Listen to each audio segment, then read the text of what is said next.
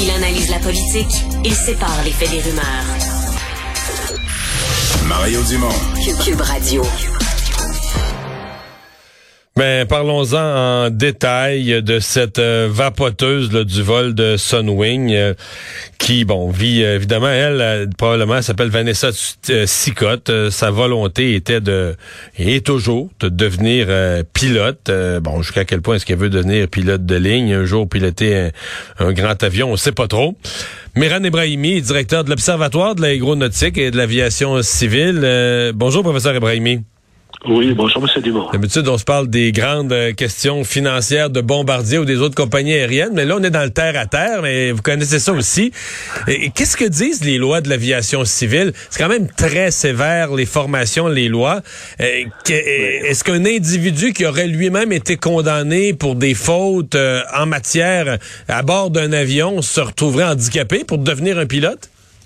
Oui, bah, vous savez, euh, Monsieur Dumont, là, euh, les avions sont de plus en plus des, objets sophistiqués. Donc, quand on veut devenir pilote, on apprend à maîtriser ces techniques-là.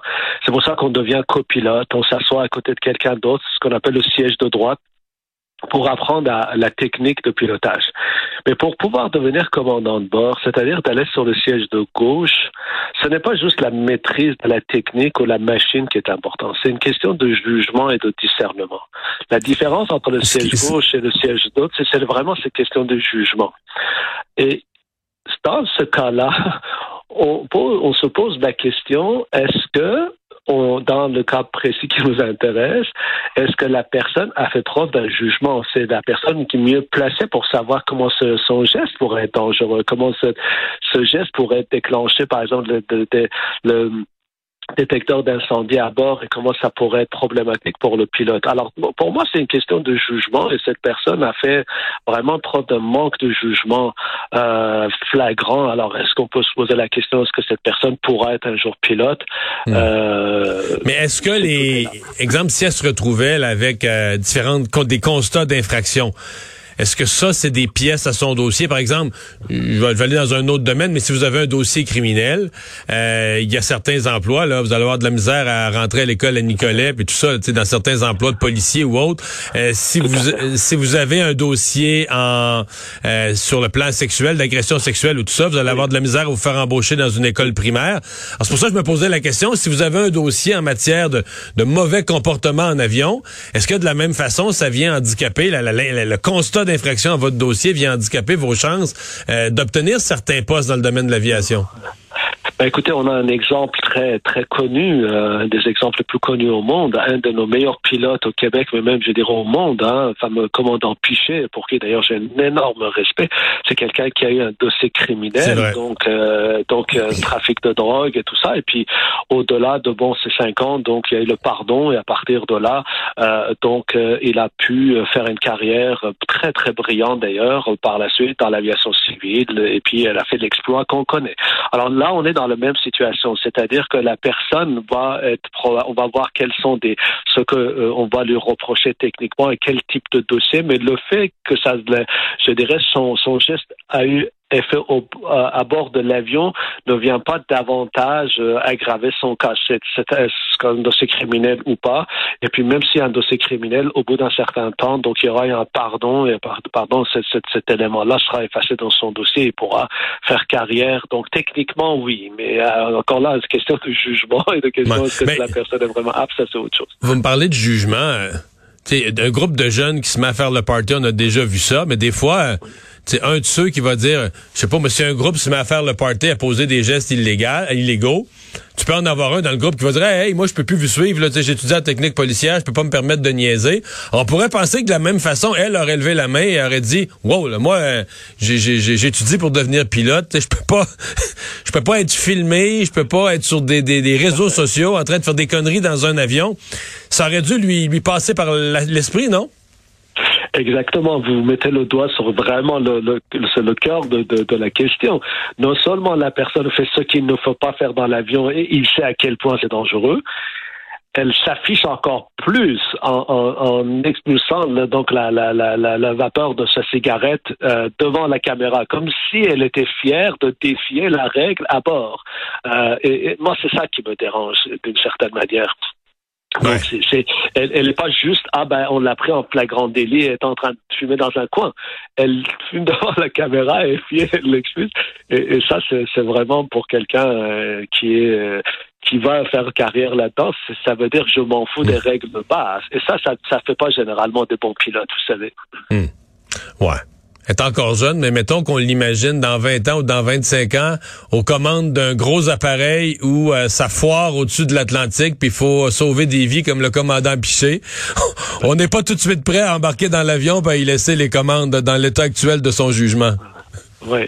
Écoutez, je ne veux pas faire un parallèle facile ou porter un jugement, mais je pense que ce qui est arrivé dans cet avion-là, le fait même que le pilote, sans vouloir porter de jugement, il fait attendre l'enquête, mais le fait que le pilote, pour une raison ou une autre, que ce soit sa décision, que ce soit la décision de sa compagnie, son chef d'opération au sol qui lui dit dire ça, ça montre aussi qu'un pilote qui n'a pas de jugement n'a pas de sa place dans un avion. Cet, cet avion n'aurait pas dû continuer son trajet. ah, vous, pensez, même, même s'il y avait un coût financier pour vous, ils auraient dû atterrir de d'urgence, dire c'est pas, pas ah. acceptable.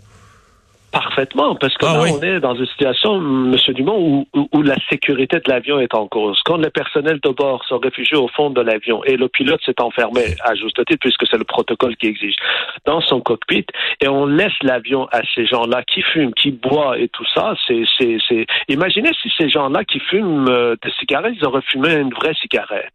Imaginez qu'ils avaient mis le feu dans l'avion. Imaginez qu'ils auraient cassé leur bouteille de vodka contre le hublot de l'avion. Imaginez que pour avoir encore plus de fun dans un état d'ébriété, ils vont fonctionner la manette pour ouvrir la porte de l'avion.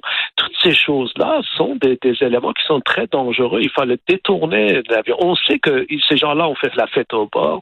On sait que la pilote avait de la difficulté au décollage pour le calmer. Et il décolle. Et il continue son trajet. Je veux bien si c'était vers la fin du trajet, on dit, bon, ben, il nous reste une demi-heure de trajet alors que je fais un détournement de l'avion ou je vais vers la destination, ben, je continue vers la destination. Mais n'empêche que c'est pas ça. C'était dès le départ il y avait cette, ce problème-là et le pilote a continué son chemin. mais là, dans votre scénario, ouais. Mais dans votre scénario, là, où on, je sais pas, on, se rencontre, on détourne l'avion, l'aéroport le plus proche, je sais pas, j'en invente un, le Philadelphie, puis on, on, atterrit là, on arrête ça, on arrête le, cirque, là. Ça veut dire que là, c'est, la police des États-Unis, c'est la police de l'aéroport de Philadelphie qui les attend à la porte de l'avion, là. Tout à fait, tout à fait. Dans la là, ça aurait été encore moins drôle, là ça aurait été très moins drôle, ça, aurait été beaucoup moins drôle. Et d'ailleurs, il, aurait dû avoir de, de, de, même dans le dans le cas quand ils étaient à Cancun, il fallait qu'il y ait des, forces de l'ordre à bord pour essayer de constater cette, cette infraction-là. On n'a rien fait. Alors donc, je pense que le, le, président du conseil avait dit, bah parce que ça coûté trop cher, mais n'empêche qu'on vient de faire quelque chose de grave. Il n'y a aucun pilote qui serait d'accord avec ça. On a fait quelque chose de grave pour sauver des coûts, en tout cas pour essayer justement des facilités opérationnelles pour que l'avion puisse revenir mm. rapidement, ou en tout cas peu importe. Mais on a fait quelque chose qui ne se fait pas. OK. Vous êtes euh, ferme et formel là-dessus.